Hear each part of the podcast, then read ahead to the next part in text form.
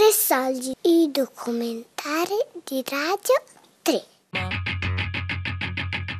I giganti addormentati. Storie dei forti di Roma di Marco Silvestri.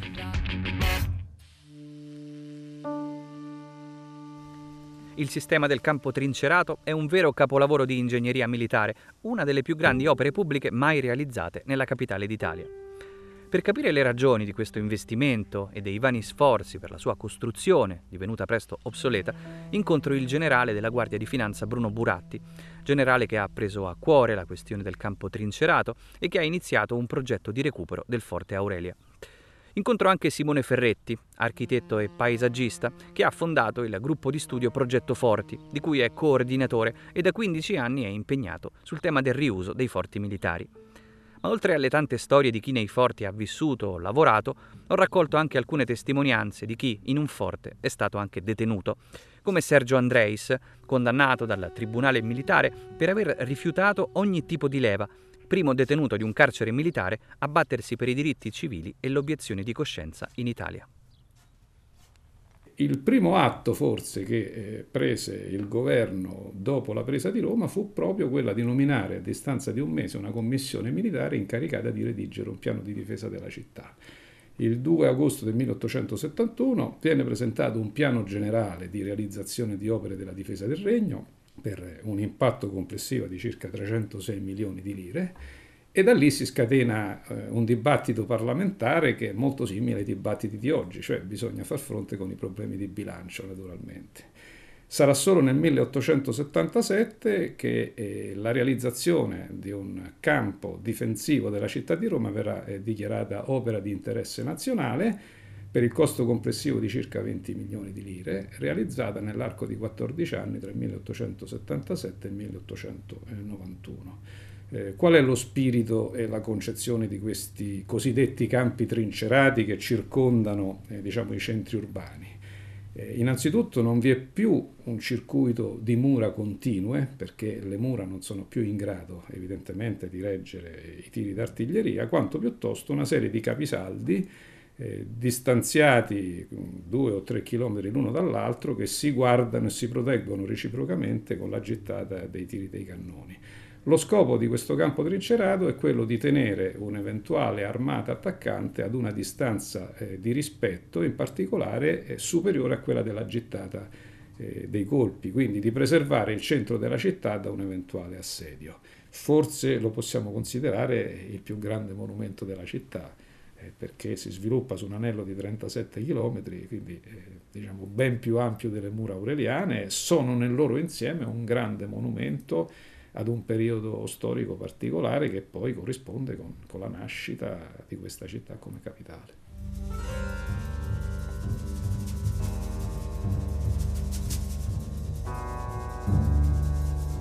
Il forte è costituito da un fossato perimetrale avente una forma trapezoidale. La forma trapezoidale è un modello di difesa che fu immaginato a metà dell'Ottocento eh, viene definito forte di tipo prussiano perché uno degli ingegneri militari più noti nel, con, nel concepire questo sistema era eh, l'ingegner Tunkler.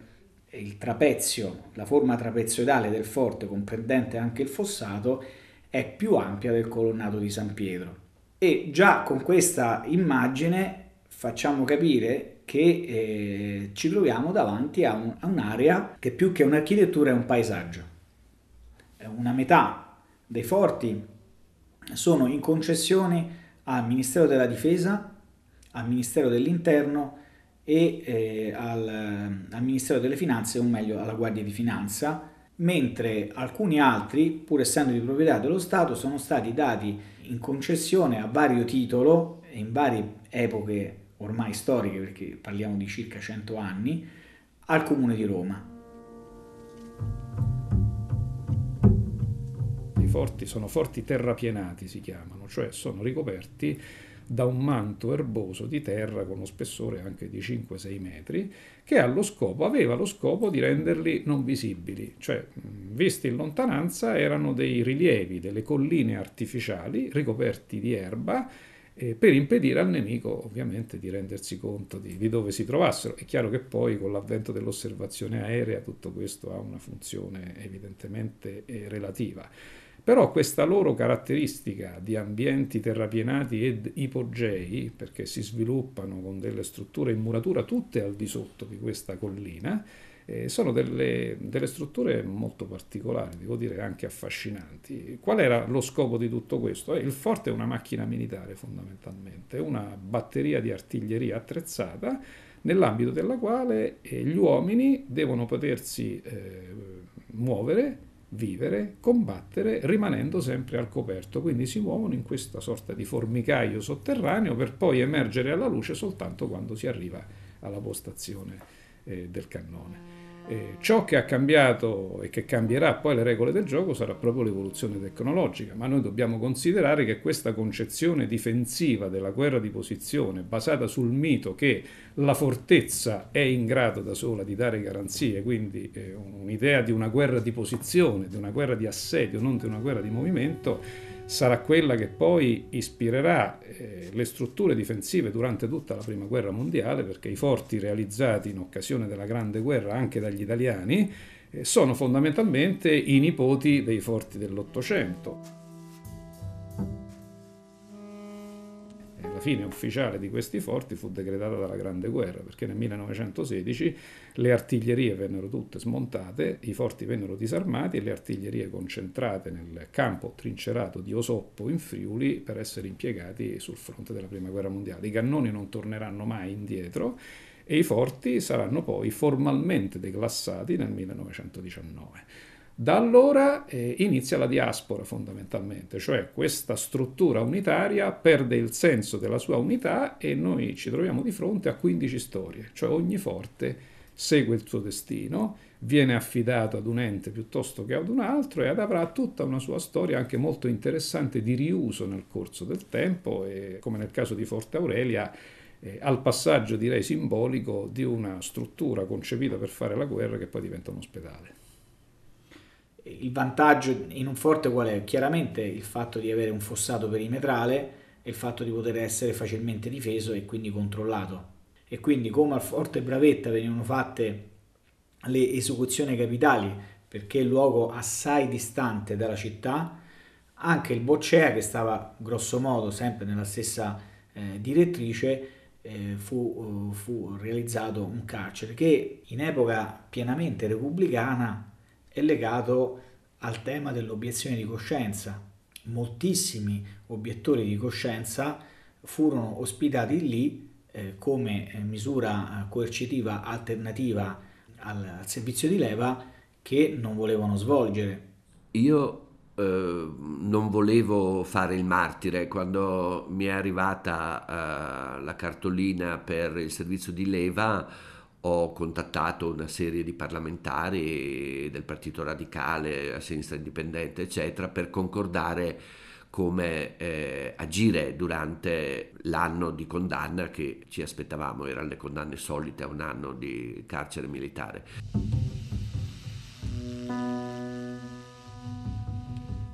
Parliamo eh, del 70, degli anni 1979-1980 Boccea era un posto che negava qualsiasi, strutturalmente, qualsiasi possibilità di rieducazione. Tutte le volte che tu passavi ti si chiudeva una porta dietro, alle spalle. Io tuttora qui in ufficio ho bisogno di, di porte aperte, perché quando c'è una porta chiusa o che mi si chiude ho immediatamente il flashback del carcere militare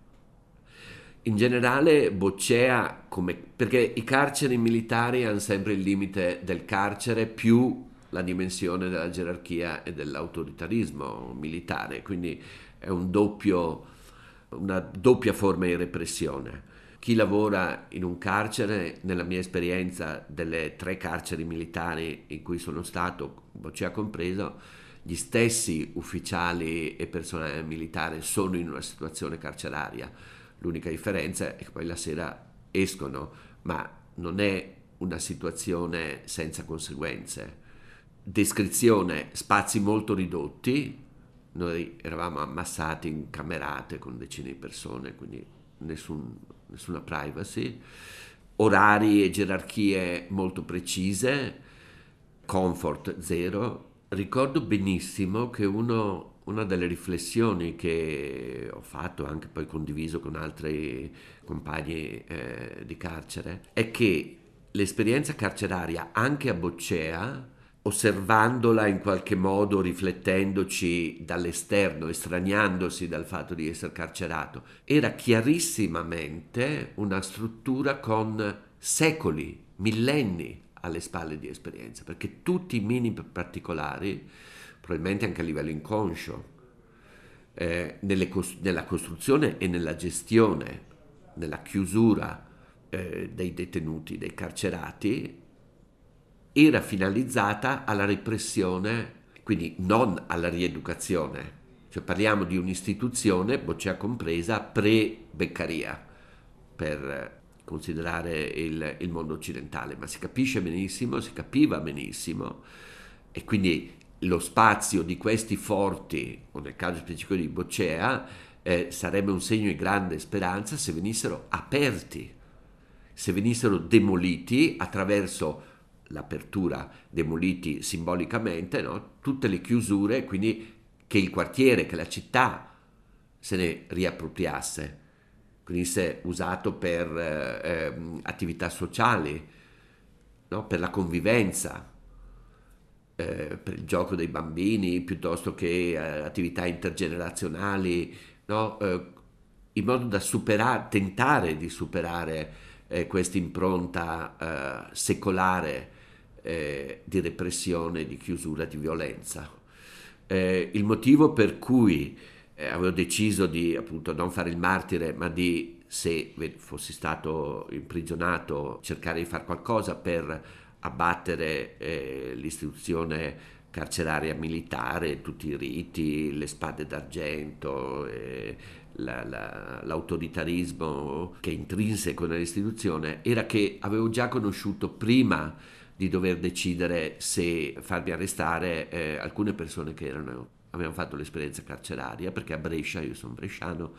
c'era un nucleo eh, molto attivo del movimento non violento e quindi anche degli obiettori di coscienza. Ma insomma, naturalmente la, fu un pretesto, Amnesty International adottò il mio caso, quindi fece una campagna internazionale, il Presidente della Repubblica Sandro Pertini intervenne pesantemente in quanto capo delle forze, orma- forze armate ordinando la mia scarcerazione e eh, concedendo la grazia e poi tutti i processi successivi sono stati vinti, siamo arrivati fino alla Corte Costituzionale e con quella vicenda gli obitori di coscienza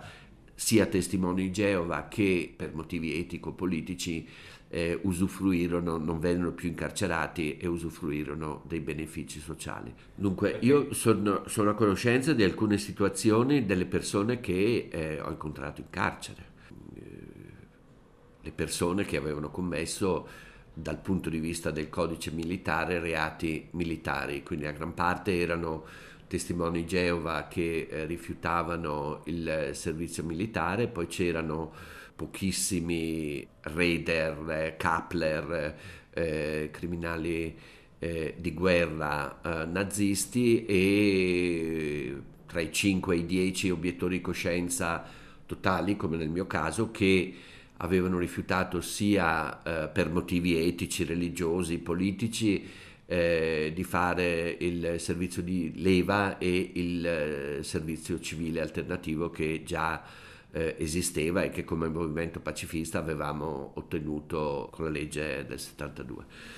Se ricordo bene, eh, Boccea era solo per eh, l'espiazione di pene definitive, quindi non c'era una struttura eh, giudiziaria, quindi c'erano sia obiettori di coscienza, eh, la maggior parte appunto testimoni di Geova, che allora, adesso non più, dopo eh, le modifiche che erano state fatte grazie eh, al caso mio, eh, erano soprattutto testimoni di Geova, eh, un po' di obiettori politici, in minoranza eravamo,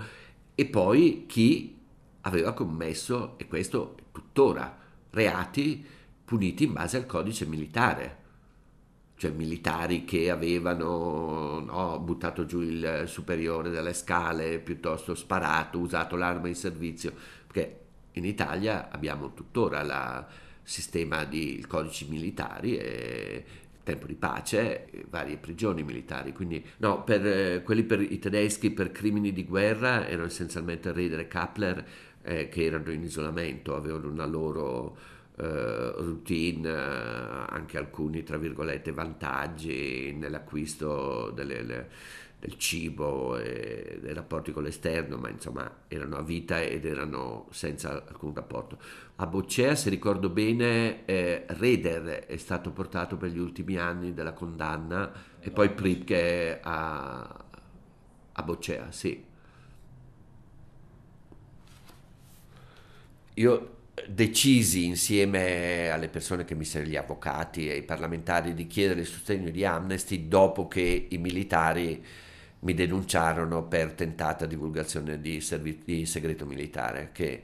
eh, all'epoca prevedeva una condanna a 3 a 20 anni. E, mm, e loro mandarono osservatori ai processi eh, qui a Roma. Era un teatro pazzesco mi trasportavano dal carcere in questi blindati, scortato. Arrivavo nelle aule del tribunale militare, lì c'erano questi generali con le sciabole d'argento. Mi ricordo che l'avvocato scozzese che veniva come osservatore d'Amnesty una volta disse: Ma qui è come un film di Fellini, cioè, una roba assolutamente. Poi gli olandesi fecero una campagna, quindi arrivarono centinaia di cartoline di protesta per la mia liberazione. Quindi sì, Amnesty è stata fondamentale.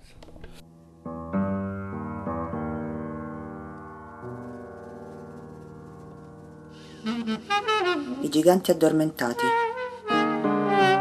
Storie dei forti di Roma.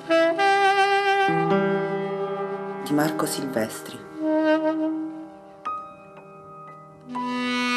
Tre soldi è un programma a cura di Fabiana Carobolante. Daria Corrias. Giulia Nucci.